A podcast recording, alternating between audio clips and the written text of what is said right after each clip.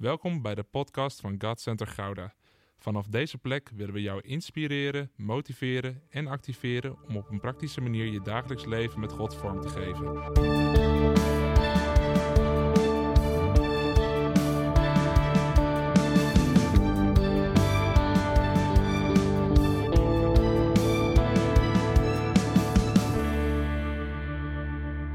Vragen, wie heeft er een telefoon bij zich vandaag? Ja? Nou, pak hem er even bij en zet eventjes je lampje aan en hou je lampje even omhoog. Oh, is er een fotograaf hier? Dit is wel even mooi. Ja, ik zie ze nog niet allemaal. Kijk dan. Nou, maak even een selfie, ja? Ja, dit is mooi hoor. Ja, helemaal goed. Nou, je mag hem eventjes eh, vasthouden, het lichtje aan laten staan, want we gaan even een polletje doen vandaag.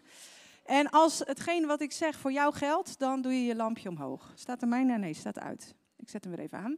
Oké, de eerste. Wie had er vanmorgen haast om op tijd in de kerk te zijn? Oeh. Kijk even om je heen. Nou, dat valt eigenlijk nog best wel mee. Het valt toch best wel mee. Ja. De volgende. Die is ook erg leuk. Hoe kunnen jullie nou haasten? Jullie waren als eerst. Ja. Oh ja, dat is natuurlijk heel vroeg. Ja. ja. Ga jij in een andere rij staan bij de kassa als die korter is of sneller lijkt? Woe! Kijk even. ja. Me too, me too. Oké. Volgende. Kijk jij ieder uur een paar keer op je telefoon? Ja. Alright. En de laatste. Heb jij constant het gevoel dat je nooit klaar bent met die eindeloze to-do-lijst en dingen die je moet doen? Ja. Nou, ik denk dat we aan de stand van het aantal lichtjes wat omhoog ging, dat we wel kunnen zien dat we aardige, drukke baasjes zijn en dat we veel haast hebben in ons leven. En eigenlijk wil ik je vragen nu op dit moment om je telefoon die je net zo lekker omhoog hield, om die onder je stoel te leggen tot het einde van de preek.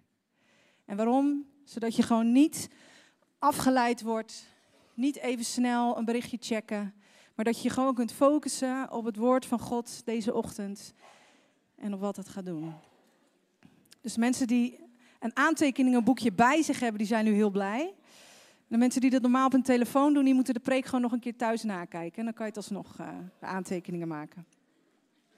Ik wil beginnen met gebed. Vader, dank u wel, Heer, voor deze ochtend. Dank u wel dat we als uw familie bij elkaar mogen zijn. Heer, en als we het vandaag hebben over het thema haast en drukte, Heer, dan willen we allereerst gewoon komen in uw aanwezigheid. En willen we gewoon even, misschien moet je even gewoon heel diep ademhalen allemaal. 1, 2. Willen we ons gewoon ontdoen van de haast, van de drukte. En Heilige Geest, we willen u uitnodigen om op deze ochtend te komen met uw aanwezigheid. Om ons hart aan te raken en om ons te veranderen. Hier, we zien uit wat u gaat doen deze ochtend. Amen. Nou, anno 2023 hebben wij haast. Altijd haast. En zelfs als we geen haast hebben, dan haasten we alsnog. Als ik naar mezelf kijk, ik fiets altijd hard, terwijl ik altijd vrij vroeg bij een afspraak ben, maar toch fiets ik hard. Ik loop altijd snel en hard. En zelfs als ik ochtends heel erg op tijd ben met de kinderen, loop ik zelfs nog op te jutten dat ze hun jas en schoenen aan moeten doen. En dan staan ze uiteindelijk tien minuten met een jas aan voordat we pas weggaan. Dat is bij mij, dus niet bij Javet, maar dat is bij mij. maar maar ik heb, ik heb dus altijd haast, ook als ik geen haast heb. En het probleem is niet dat we veel te doen hebben. Het probleem is dat we te veel te doen hebben. En zeker met de komst van de telefoon zijn we gewoon eigenlijk altijd bezig. En ik weet nog, vroeger, ja, ik ben al uh, vrij oud, toen, uh, toen ik studeerde, dan ging ik met de trein. En toen had ik nog geen mobiel, of althans, ik had een mobiel, maar daar had je dan alleen uh. Dus daar maakte je van die tekstberichtjes in onleesbare tekst, zodat, nou, hoe noem je dat ook alweer? SMS'jes, ja. ja. Dat is weer alweer vergeten. Anyway, ik stond dan op het, ik stond dan op het, op het, uh, op het station, stond ik te wachten op de trein. En dan stond je dus gewoon te wachten. Dan keek je dus om je heen. Ik vond het altijd heel leuk om naar mensen te kijken op Utrecht Centraal, bij dat, bij dat verzamelpunt, weet je wel. Dan mensen die elkaar jaren niet gezien hebben, die elkaar dan in de armen vliegen en zo. Maar... Um, dan stond je dus gewoon te staan. En, en, en je had eigenlijk even tijd om, om je hoofd leeg te maken van de colleges die je had gehoord. Maar tegenwoordig, als ik nog eens op het station kom, dan schrik ik echt gigantisch. Want letterlijk iedereen kijkt naar zijn telefoon. En je hebt dus geen moment om datgene wat je hebt meegemaakt even een plekje te geven, want je voedt jezelf alweer met nieuwe informatie. En eigenlijk de, de informatiestroom die wij tot ons krijgen, dat kan ons brein kan dat gewoon niet aan eigenlijk. En dat is ook misschien wel de reden dat vandaag de dag ja, bijna iedereen wel een burn-out heeft gehad. En dat dat heel normaal is. Ons brein kan dat gewoon niet aan. En als dat in het aardse, in het natuurlijke al zo is, hoe is dat ook dan in het geestelijke? Want al die stromen informatie die op ons afkomen, die weerhouden ons ervan om uiteindelijk dicht bij God te zijn, in een relatie met God te leven. En ik wil je een plaatje laten zien. Het eerste plaatje mag, uh, mag op het scherm komen. En dat is een plaatje wat ik een tijdje geleden uh, zag. En wat me heel erg heeft geraakt. Ik weet niet of die. Uh, ja. Kijk, dat plaatje. Jezus was de voeten van die vrouw en, terwijl die vrouw op de telefoon zit. En hoe vaak is dat niet het geval? Als we aan het Bijbel lezen zijn of aan het bidden, dat er een melding op ons telefoon komt, waardoor we afgeleid worden en toch even snel even checken wie dat was. Of dat er een nieuwe serie uitkomt op Netflix en dat we denken, ja, die serie die moet ik zien. En je gaat het hele weekend, plan je vrij om die serie te kijken, waardoor je gewoon ja, geen tijd met God eigenlijk besteedt. En het volgende plaatje, is ook erg treffend. Die kreeg ik van Nienke doorgestuurd. Weet je, als ik dit zie, dit wil ik niet in mijn relatie met mijn kinderen. Dit wil ik niet in mijn relatie met Javed. Maar als ik heel eerlijk ben, is het regelmatig, is het zelfs vaak, is, is het dit, zeg maar. Dat ik aan tafel zit met de kinderen en we zitten te eten en dat ik op mijn telefoon zit en zij aan het eten zijn. En als ik dan dit zie, dan vind ik dat confronterend om te zien. Maar weet je, hier zijn wij niet voor gemaakt. Maar waar zijn wij dan wel voor gemaakt? Wij zijn gemaakt, als je kijkt naar het grootste gebod, heb God lief boven alles en je naaste als jezelf. Dan zijn wij gemaakt voor liefde. En liefde en haast gaan niet samen. Want liefde kost tijd. Liefde is geduldig. Liefde neemt tijd voor de ander. Liefde respecteert de ander. Liefde praat met elkaar. Liefde leert kennen. Liefde erkent de ander. Liefde is tijdrovend. Dat gaat niet zomaar. Liefde kost tijd en haast heeft geen tijd. Dus hou dat even in gedachten. We zijn gemaakt om lief te hebben. Maar goed, hoe is het dan zover gekomen dat we altijd maar haast hebben, dat we het altijd maar druk hebben? Ik wil even een stukje geschiedenis met jullie doorgaan, zodat we een beetje context kunnen krijgen. En ik ben voor deze preek, ben ik onder andere geïnspireerd geraakt door het boek uh, de, de, radicale uitbanning van haast. Dat is een boek van John Mark Comer, Comer, ik weet niet hoe ik het zeg, maar hem in ieder geval. En hij, hij omschrijft daar eigenlijk een stukje de geschiedenis. En dat wil ik even met jullie ook doornemen. En als je kijkt, in 200 voor Christus kwam de zonnewijzer. En de zonnewijzer, dat was puur dat de dagen, de seizoenen, de uren werden aangeduid door middel van de stand van de zon. En op het moment dat de zon onderging, dan ging iedereen naar bed. En op het moment dat de zon opkwam, um, ging iedereen opstaan en begon de dag, zeg maar. Nou, toen is in 1370 na Christus kwam in Keulen de eerste publieke uh, klokkentoren, zeg maar. En daarmee werd eigenlijk de kunstmatige tijd werd aangeduid. Want we zagen het niet meer aan de stand van de zon, maar door middel van de klok. En in 1879 kwam daar Edison met de lamp. En dat maakte dat wij na zonsondergang niet meer naar bed te gaan, maar dat we gewoon op konden blijven. En voordat de lamp werd uitgevonden, voordat Edison dat deed, sliepen mensen gemiddeld 11 uur per nacht. Ja, ja. Tegenwoordig is dat gemiddeld 7 uur per nacht. Dus vind je het gek dat wij. Het is eigenlijk helemaal niet gek dat we altijd maar moe zijn. En het is nog geen honderd jaar geleden dat de arbeidsbesparende apparaten op de markt kwamen. En we dachten daarmee dat we meer tijd over zouden houden. Maar dat is niet het geval. Je moest, vroeger moest je, als je warme voeten wilde, dan moest je naar het, het, eh, bos gaan, moest je hout hakken. En dan nam je dat mee naar binnen, hartstikke koud buiten. En dan uh, moest je het vuurtje aansteken. Nou, dan was je halve dag ongeveer voorbij. Maar tegenwoordig zetten wij de thermostaat zetten we aan en een half uur later hebben we warme voeten. Maar die tijdsbesparen of arbeidsbesparende apparaten, die hebben ons niet meer tijd gegeven, want we hebben die tijd opgevuld met andere dingen. En als je kijkt naar de zondag, ik weet niet uh, wie dat nog, uh, ja, er zijn best heel veel mensen die het hebben meegemaakt dat alles dicht was op zondag. Ja, maar onze nieuwe generatie, jonge mensen, weet dat dus gewoon al niet meer. Toen ik vroeger klein was, toen konden we geen boodschappen doen, we konden geen ijsje kopen. We, we, nou, zeker toen je nog geen internet had, je kon niks online kopen. Maar tegenwoordig is alles 24/7. Dus ook onze rustdag, onze zondag, is compleet ja, weggenomen van ons. En alles gaat maar door, gaat maar door. En eigenlijk is de zondag een dag zoals iedere andere dag dat is. Nou, en dan heb je de, wat we net al even zeiden, de komst van de telefoon. En dat was wel grappig. Ik zag gisteren bij, uh, uh, bij Albert op zijn uh, Instagram. Ja, ik zat op Instagram. zag ik een filmpje waarbij ze mensen in 1998 vroegen van... wat vind je van een mobiele telefoon? Nou, en mensen zeiden dus gewoon één jongen die zei, ah, maar ik studeer, dus uh, ja, maar ik moet, ik, ik moet me wel op mijn, op, mijn, uh, op mijn lesstof kunnen focussen. Ik heb een antwoordapparaat. Als mensen wat willen weten, dan, dan, dan uh, spreken ze mijn antwoordapparaat in en bel ik wel terug. En een andere vrouw die zei, ja, maar als ik met mijn vriendinnen op het terras zit en ik heb zo'n ding in mijn zak en dat gaat piepen als iemand me wil bereiken, dat kan toch niet? Ik zit toch met hun op het terras? En nog een andere vrouw die zei: Nee, joh, nee. Ik, uh, ik, ben, ik vind het gewoon lekker dat ik ook niet bereikbaar ben. Als ik thuis ben, kunnen mensen me bellen en anders dan, uh, dan prima. Ik dacht: Hoe bizar. Dat mensen zo toen over de mobiele telefoon dachten. En nu is eigenlijk gewoon, ja, ons, we hebben onze telefoon nog net niet in ons hand als we onder de douche staan. Maar goed, het zal misschien ook niet heel lang meer duren voordat dat, uh, voordat dat kan. Maar goed, in 2007, we gaan nog even door met de geschiedenis. In 2007 kwam daar de iPhone op de markt, eh, de eerste smartphone. En werd in datzelfde jaar ook Facebook en Twitter beschikbaar voor iedereen.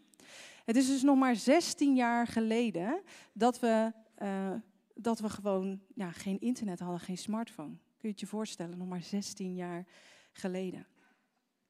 En dan nog even over die smarttelefoon en het internet. Weet je, de internet op onze smarttelefoon, dat haalt onze concentratie volledig weg. We kunnen, we kunnen ons vandaag de dag, uh, ik weet even de, ik, ik, heb het gelezen, maar ik weet even het aantal niet meer. Volgens mij konden we ons eerst 12 seconden um, concentreren en nu is dat nog maar 8.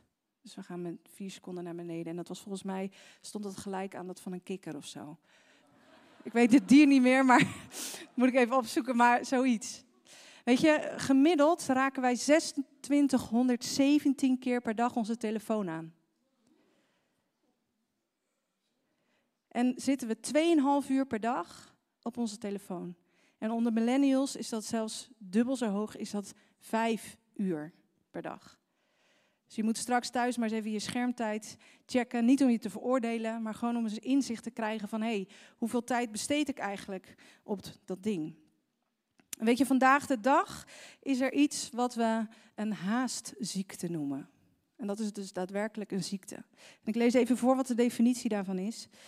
Een haastziekte is een onbehagelijke gemoedstoestand waarbij iemand het gevoel heeft chronisch tijdgebrek te hebben en daarom elke taak sneller uitvoert en zenuwachtig wordt als er enige vorm van vertraging optreedt.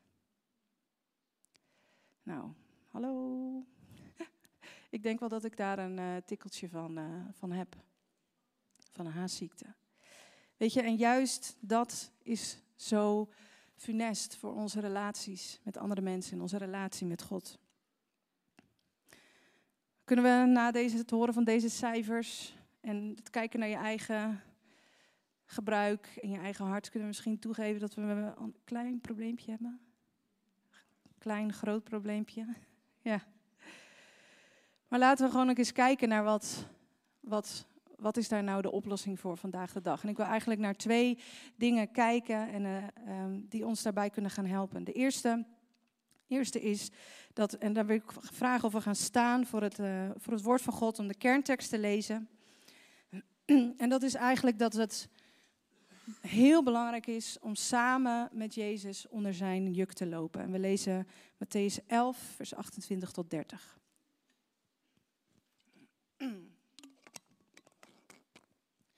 En daar staat: Kom naar mij. Kom naar mij toe, alle die vermoeid en onder lasten gebukt gaan.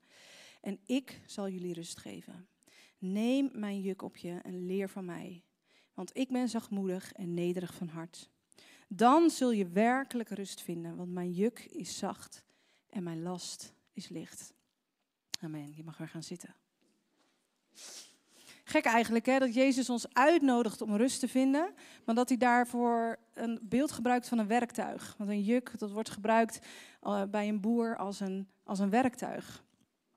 Maar Jezus beseft hier dat het meest rustgevende wat hij vermoeide mensen kan geven, een nieuwe manier is om het leven te dragen. En daarmee wordt een juk niet een werktuig, maar is dat eigenlijk meer een uitrusting. En het samen met Jezus onder, onder dat juk lopen geeft eigenlijk een nieuwe manier aan om het gewicht van mens zijn te dragen. Een nieuwe manier. En wat wij nodig hebben is niet een gemakkelijk leven waarin we van alles hebben. Maar wat wij nodig hebben is een zacht juk. Weet je, en als je samen met Jezus onder dat juk wilt lopen, als je samen met Hem op wilt lopen in plaats van Hem vooruit te rennen, dan is het heel belangrijk om te kijken naar wat was Jezus zijn levensstijl. En gelukkig heeft hij daar het hele Nieuwe Testament volgeschreven van voorbeelden, van, van gebruiken eigenlijk die we van Hem kunnen leren. En ja, het is een heel populair woord ook, hè, levensstijl. Maar wat is een levensstijl nou eigenlijk? Dat zijn ritmes en routines in het dagelijks leven. Dus hoe besteed jij je tijd? Waar geef jij je geld uit? En hoe leef je? En misschien denk jij bij het horen van het woord uh, leefstijl, leefregel eigenlijk, denk je ja, nee, dat vind ik een heel oud, uh, oud woord, wettisch, saai. Dat vind ik niet zo, uh, nee, dat trekt me niet zo. Maar weet je, het woord regel, dat is iets wat, wat ja, ons ergens tegenstaat. Maar als je kijkt, is dat in het Hebreeuws het woord regula. En dat betekent uh, letterlijk rechtstuk hout. En uh, het kan ook wel vertaald worden met latwerk. En als je dan kijkt, dat is de tweede oplossing eigenlijk. Als je dan kijkt naar Johannes 15, waar we lezen over de wijngaard en de ware wijnstok, dan zegt Jezus daar in een andere sleutel die heel belangrijk is. Hij zegt: Blijf in mij. Maar weet je, een wijnrank die kan alleen maar groeien op het moment dat er een latwerk achter de wijnrank staat. Ik heb er even een plaatje van meegenomen. En dat is eigenlijk dat woord dus regel. Dat is eigenlijk dat latwerk waar de wijnrank omheen groeit. En dat latwerk is het fundament. Dat zijn eigenlijk die regels, het fundament in je leven waarop jij verder kan bouwen, groeien en bloeien en vrucht kan dragen. En wat een latwerk is voor een wijnrank, is een leefregel voor het blijven in Jezus. En weet je, als die wijnrank geen latwerk heeft, dan, ja, dan stort hij gewoon in, of hoe je dat ook noemt. Maar weet je, het heeft die stellage nodig, het heeft dat fundament nodig om uiteindelijk vrucht te kunnen dragen. En het doel is niet dat latwerk van een wijnrank. Nee, het doel is uiteindelijk een heerlijk glas rode wijn of witte wijn met een heerlijke goede smaak. Maar dat latwerk is dus wel nodig. En eigenlijk is dat, dat latwerk, dat fundament, die leefregels, zijn, ja, ik wou zeggen, ja, die, die zijn gewoon um, noodzakelijk voor ons mensen om vandaag de dag in Jezus te blijven. En ik wil eigenlijk uh, kijken naar vier um, leefregels van Jezus, waarin wij kunnen um, waarvan wij kunnen leren om uiteindelijk veel minder gehaast te leven en veel meer in de rust. En de eerste leefregel die we van Jezus kunnen overnemen is stilte. Ben jij wel eens, of, ja, ben jij wel eens stil? Gewoon helemaal stil, zonder iets om je heen, zonder je telefoon heel dicht bij je. Ik denk dat dat vandaag de dag steeds minder het geval is voor ons als mensen. Maar als je kijkt naar het leven van Jezus, dan heeft hij 30 jaar heeft hij toegeleefd naar het feit dat hij zijn bediening begon. En hij wist zelf dat die bediening maar drie jaar zou duren. En zijn bediening begon met als start dat hij gedoopt werd. Werd gedoopt en de duif kwam uit de hemel en, en God zei, dit is mijn geliefde zoon. En in plaats van dat hij dacht, oké, nou dit is de kickstart voor mijn bediening. Nu gaan de campagnes beginnen. Ik ga er helemaal voor, want ik heb maar drie jaar en ik moet iedereen bereiken. Ik moet het woord delen, bla bla bla. Nee, wat deed Jezus? Hij ging 40 dagen de woestijn in. 40 dagen was hij in de woestijn en er staat de geest van God leidde hem in de woestijn. En na die 40 dagen komt daar de duivel om hem te beproeven, om hem te verleiden. En weet je wat wij dan denken? Ja, dat is toch bizar. Dan komt hij op het moment dat Jezus op zijn zwakst is. Hij heeft, hij heeft dorst, hij heeft honger, hij is ontzettend moe, hij is helemaal alleen geweest. Maar weet je, Jezus was op zijn krachtigst, omdat hij 40 dagen in aanwezigheid van zijn vader was geweest. Dus die woestijn is niet een beeld van zwakte, die woestijn is een beeld van kracht en van macht.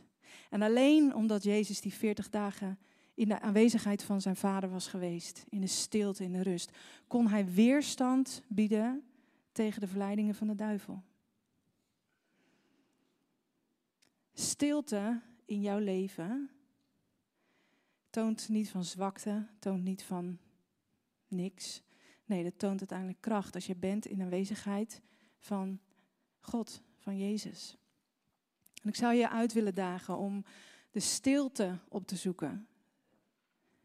Zodat je daarin opgebouwd wordt. Dat je daarin Jezus op een dieper level gaat leren kennen. Zodat je uiteindelijk dus krachtiger bent, niet zwakker. En dat je op het moment dat je dus in de stilte bent, bij Hem, met Hem, dat je dan dus weerstand kunt bieden tegen de verleidingen, tegen de, tegen de afleiding die gewoon continu op ons afkomt. De tweede leefregel, dat is de Sabbat. En de Sabbat kennen wij als rustdag. En de Israëlieten gebruiken dat die van uh, vrijdagavond tot zaterdagavond. Wij kennen dat nog een soort als de zondag. Maar wat ik net al zei, eigenlijk is dat bij ons ook weggegaan. Want hoe vaak doen we niet even een boodschapje? Kunnen we juist uh, op zondag eventjes lekker uh, surfen en wat dingen kopen op bol.com of weet ik wat. Maar het gebruik van de Sabbat om een dag rust te nemen is zo, ja, zo belangrijk voor ons. En daar gaan we met elkaar eventjes naar, naar kijken. Het woord Sabbat betekent in het Hebreeuws stoppen. Het betekent letterlijk stoppen. Stoppen met werken. Stoppen met kopen, stoppen met verkopen, stoppen met scrollen door je Instagram feed om daar je identiteit vandaan te halen. Het betekent letterlijk stoppen.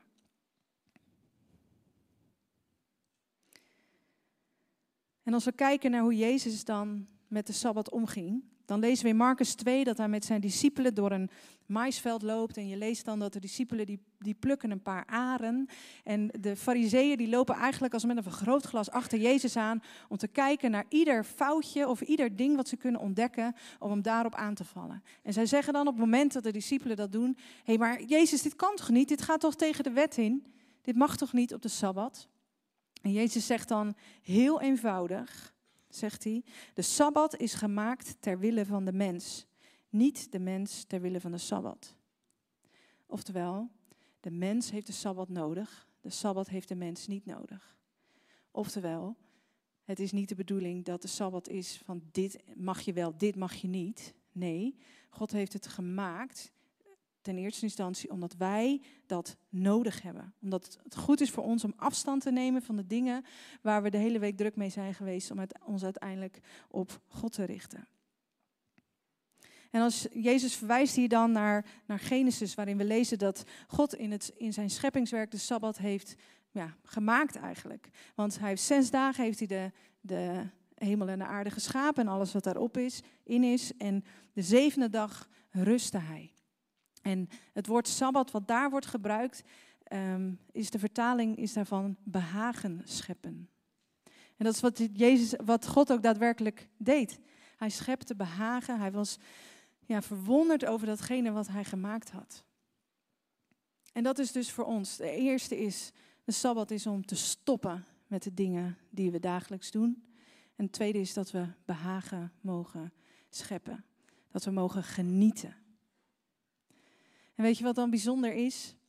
Als je kijkt naar de, het scheppingswerk van, van God, dan um, zijn er drie dingen die God zegent. Hij zegent de mens, zodat hij um, vrucht draagt en talrijk wordt.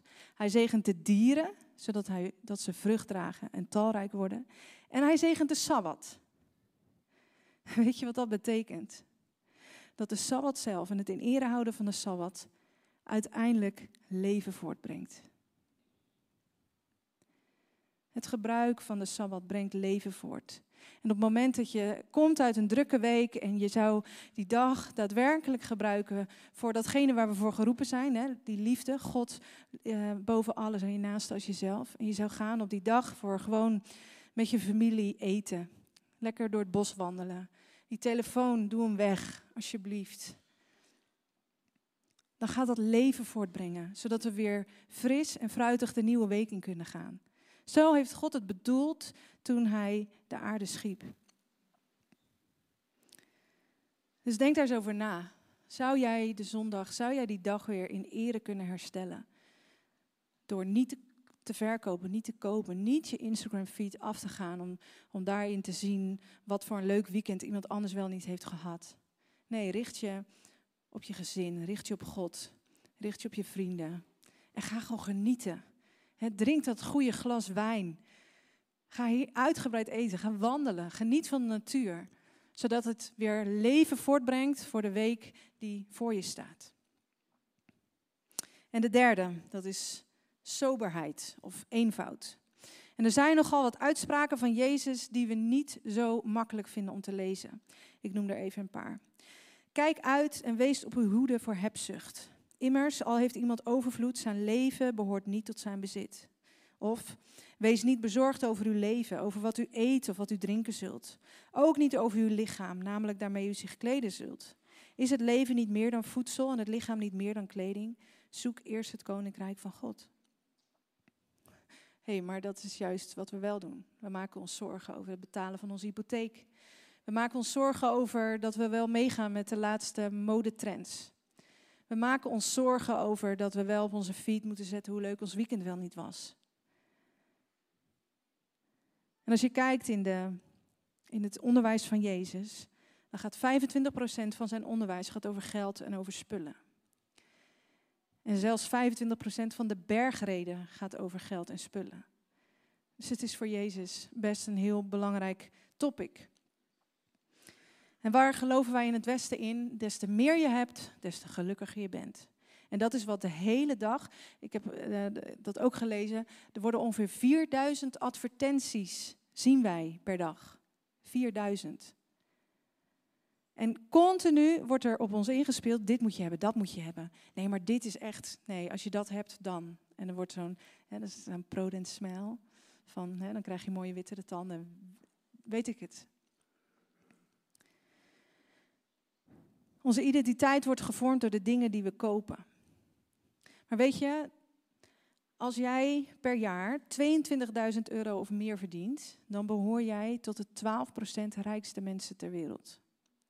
En verdien je 30.000 euro of meer per jaar, dan behoor je tot de 1% rijkste van deze wereld. Oké, dus ik denk dat dat voor veel mensen in deze zaal mogelijk wel zal gelden. Dus dat laat zien dat wij, als het goed is, een van de rijkste mensen in de wereld zouden moeten zijn. Maar zijn wij daadwerkelijk rijk? Ik denk het niet. Ik denk dat wij het stuk, de definitie van rijkdom, zoals wij die kennen, dat, wij, dat die misplaatst is. En ik heb dat met eigen ogen mogen zien wat dan wel daadwerkelijke rijkdom is. En dat uh, was toen ik met Javed op reis was, een heel aantal jaar geleden in, uh, in Haiti. We waren daar om het werk van Compassion uh, te zien en daar, daar meer over te weten. En we waren op zondag in een kerk. En nou, dat is zo'n kerkdienst die dan drie uur duurt, weet je wel. Dus daar zit je wel even op zo'n lekker zo'n houten bankje, weet je wel. En krioelende mensen en kinderen om je heen. En wij zaten daar op dat bankje en er zaten heel veel kinderen om ons heen, want die vonden ons natuurlijk ja, onze huid, de hele tijd zo aan onze huid. Die hebben niet vaak een blanke gezien, was, was leuk. En er zat een meisje bij mij op schoot en ehm, zij, uh, zij zat een beetje op een gegeven moment in mijn tas uh, te kijken. En uh, ze haalde mijn zonnebril eruit en nou, nog een paar dingen. En op een gegeven moment kwam ze met een pakje kauwgom. En er zat nog één kauwgompje zat er in dat pakje. En zij keek me aan, zo van, mag ik hem? Mag ik dat kauwgompje? Ze had waarschijnlijk geen idee wat het was. Dus ik zeg, ja, ja, ja, tuurlijk. En in plaats van dat zij dat kauwgompje in haar eigen mond stopt, om ten volle te ervaren wat dat nou is, zo'n soort snoepje, neemt zij een mini-mini hapje van dat kauwgompje en geeft hem aan het kindje naast haar. En die neemt een mini-mini hapje en zo gaat het de rij door. En zes kinderen, die hebben, nou ik denk niet eens dat ze een kauwgompje geproefd hebben, zo'n klein stukje, maar de vreugde van zo'n kauwgompje werd gedeeld. En dat is rijkdom. Rijkdom is niet de spullen die wij hebben. Dat zit hem niet in dingen. De rijkdom die wij hebben zit in, een, in, het, in het onderhouden van relaties. Zoals we net al zagen, waar zijn wij voor geroepen?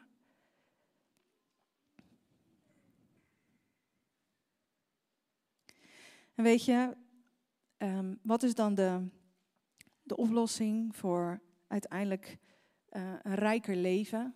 Dat is, nou, enerzijds dus gaan voor die liefde, gaan voor die relaties, maar ook het leven in eenvoud. En als je ziet naar Jezus, die was een en al eenvoud. Die had volgens mij niet meer spullen dan de kleren die hij aan had. En die had geen vervoersmiddelen of geen paarden, geen ezels. Nee, als hij er eentje nodig had, dan, dan, nou ja, dan zorgde hij daarvoor. Maar hij had hem niet zelf in zijn bezit. Dus leven in eenvoud kunnen we van Jezus leren. En wat is dat eigenlijk, leven in eenvoud? Je kiest ervoor om je tijd, je geld, je talent en je bezit te benutten voor wat het meest van waarde is. En een aantal dingen die je daarbij zouden kunnen helpen als je zegt van nou, ik zou weer willen leven in eenvoud. Als je iets koopt, bedenk dan wat het daadwerkelijk kost. Want het is niet alleen de aanschafprijs van een jacuzzi die uiteindelijk laat zien hoeveel het je kost.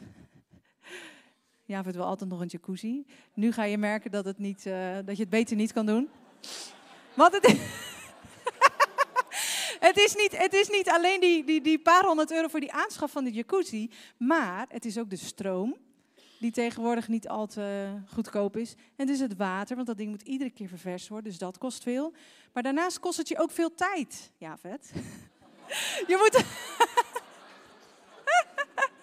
Je moet dat, je moet dat ding schoonhouden. dan moet je weer zo'n zo'n in doen en dan moet je er met zo'n bezempje doorheen en alles. Dus bedenk, wat kost mij dit daadwerkelijk qua geld en tijd? En als je dan iets wil, uh, wil kopen, kijk dan ook gewoon, onderdruk ik hier geen arme mensen mee en komt dit niet ten nadele van de aarde? Doe nooit impuls aankopen, denk eerst goed na voordat je iets koopt.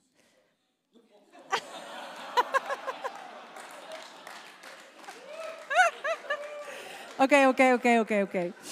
Ja. Oh, deze is ook leuk voor jou, ja? Deel als dat kan.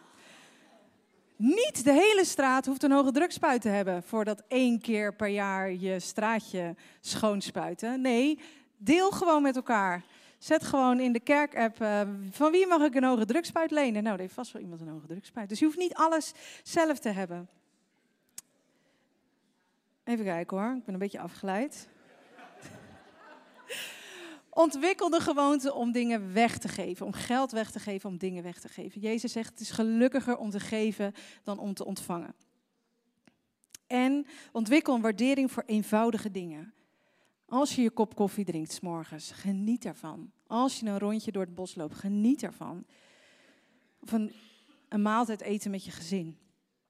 Weet je, het zal je iets kosten om Jezus te volgen en zijn leven van eenvoud te leiden, maar het zal je veel meer kosten als je het niet doet.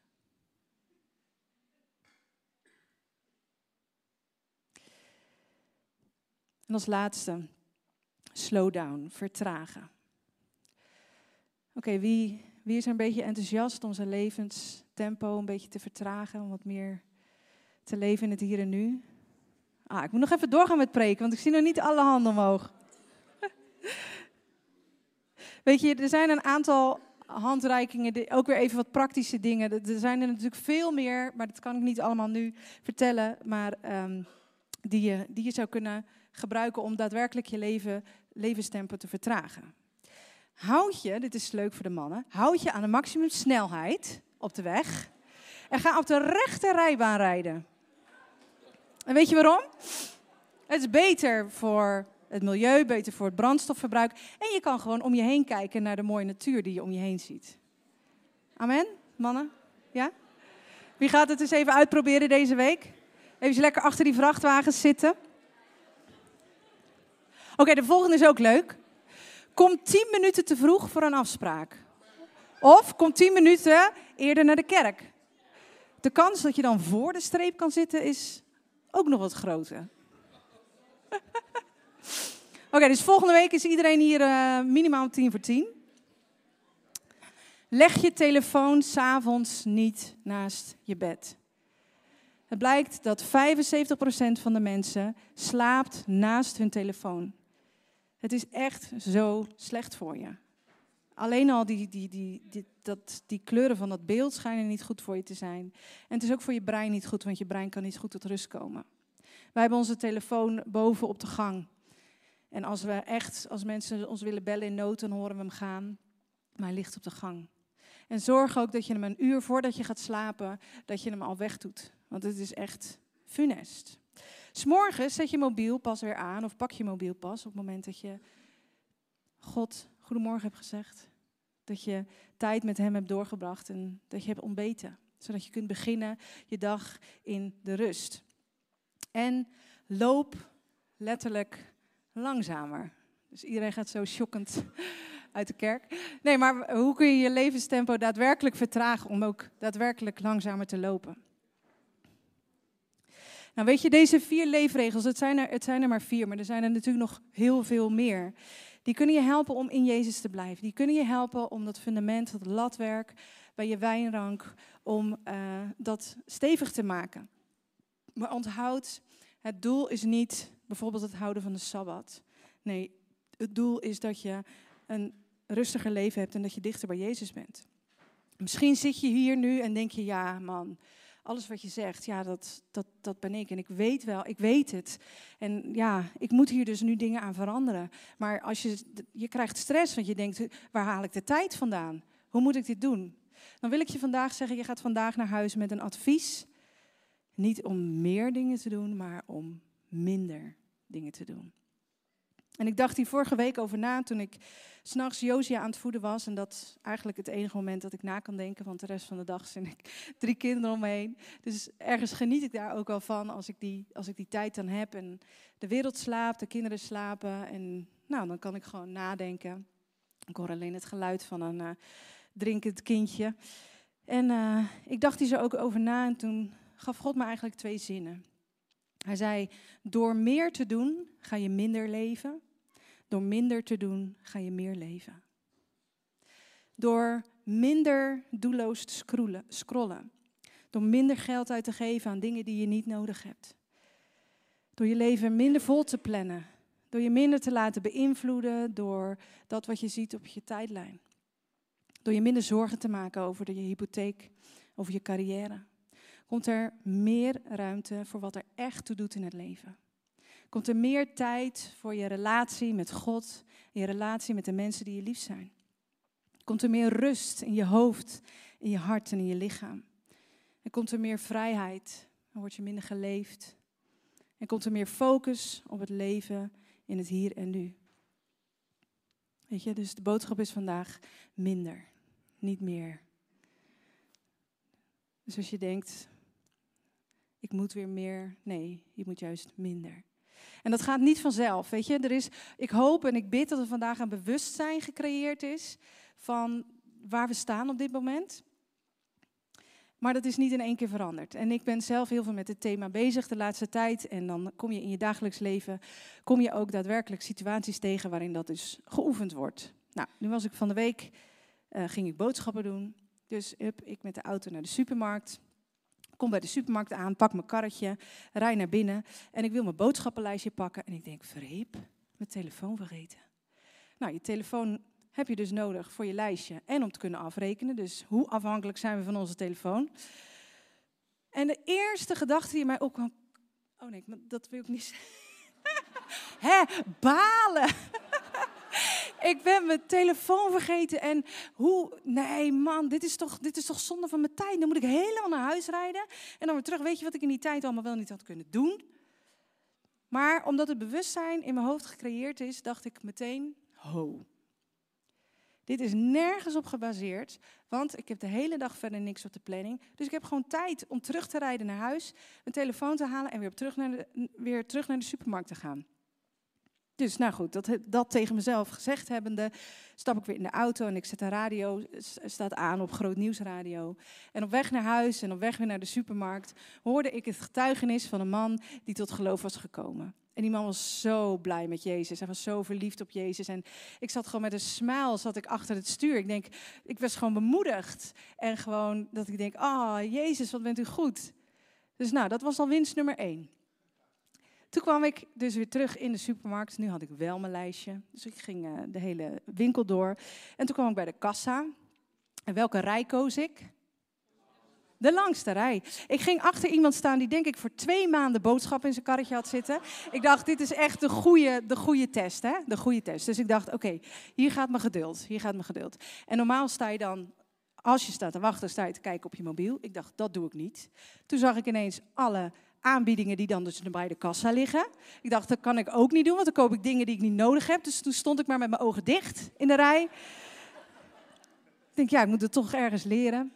En die man die gaat afrekenen, eindelijk al zijn boodschap in zijn karretje. En die vrouw vraagt, wilt u nog zegeltjes voor de achtertuin minis? Dat is bij de Lidl, kun je van die kleine, kleine knuffeltjes verzamelen. Nou, onze meiden zijn er helemaal weg van. En die man zegt, nee hoor, nee, ik hoef ze niet. Wilt u ze, mevrouw? Nou, en ik kreeg me daar een rits aan, uh, aan zegeltjes. Ik had dus gewoon twee spaarse kaartjes vol, hè? Dus ik kon, ik kon twee knuffeltjes voor de meiden meenemen. Dus mijn wachten, mijn geduld werd daadwerkelijk beloond met de zegeltjes. Oftewel, het gaat niet vanzelf, maar als er een bewustzijn gecreëerd is, dan ben je in staat om uiteindelijk keuzes te gaan maken hierin. En dan gaat daarin iets veranderen.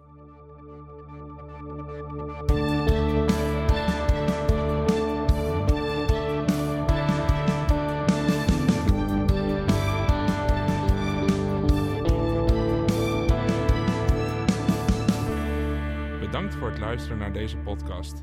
Volg ons op onze kanalen om verbonden te blijven. Heeft deze aflevering jou geraakt? Deel dan op je socials en tag ons, zodat we samen meer mensen kunnen bereiken.